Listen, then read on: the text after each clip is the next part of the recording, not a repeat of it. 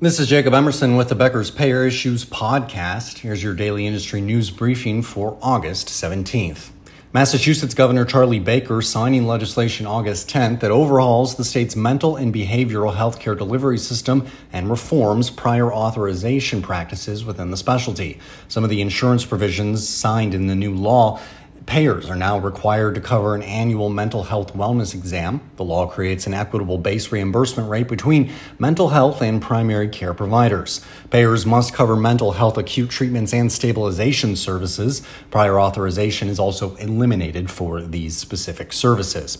Payers must also cover emergency services programs, community-based and recovery programs for behavioral crisis assessments, interventions, and stabilization services.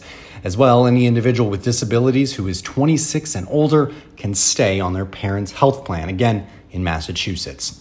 Centara Health Plans, the insurance division of Norfolk, Virginia-based Centara Healthcare, has named Colin Drozdowski president effective September 1st. Mr. Drozdowski will also serve as an executive vice president at Centara Healthcare. He's been a senior vice president with the company since 2019 and most recently served as senior vice president of Comprehensive Health Solutions. He will succeed current president and CEO Dennis Mathis, who is transitioning to his new role as president and CEO of Centara Healthcare. Well, the California Department of Insurance has settled with National Health Insurance Company on August 16th for $1.995 million after the payer unlawfully failed to post its formulary online, sold drugs at incorrect prices, and denied necessary care and coverage information to its members. Now, National Health only sold plans to a total of 500 small group members and 1,100 large group members beginning in 2014. The payer has also exited the California market in December, but it also needs to maintain a compliance program with the state if it does re-enter that market. Well, four payers are among the list of companies with the 100 best internship programs anywhere in the nation. That's according to WayUp, an employee recruiting platform. WayUp creates its annual ranking through thousands of company nominations, data on diversity and how many interns get hired full-time, a review from a panel of judges, and votes from the public. Every company named reported paying its interns. The company with the best internship program in 2022 is Boeing. Payers named on that list include Elevance Health, CVS Health, Humana, and Mutual of Omaha, which sells supplemental health plans.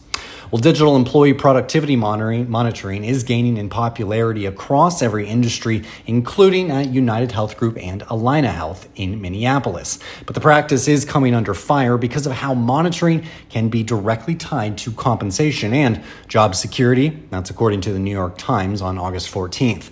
A United Health employee told the Times that social workers and therapists had their computer keystrokes monitored to ensure they were staying active. If keyboard activity stopped, they were marked idle and then derelict, even when they were having in-person conversations with patients or visiting drug treatment facilities.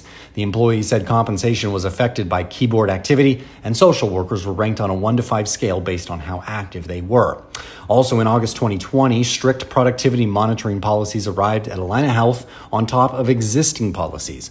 Hospice Chaplain employees with the Minneapolis-based health system said they were required to write down their estimated productivity points in a spreadsheet every morning, which was then compared to a computer-generated productivity score at the end of the workday. Allina employees said this policy led to prioritization of productivity points over patients because job security depended on those points. Chaplain said they rearranged patient visits, how long they visited, and which facilities they visited, all based on earning points.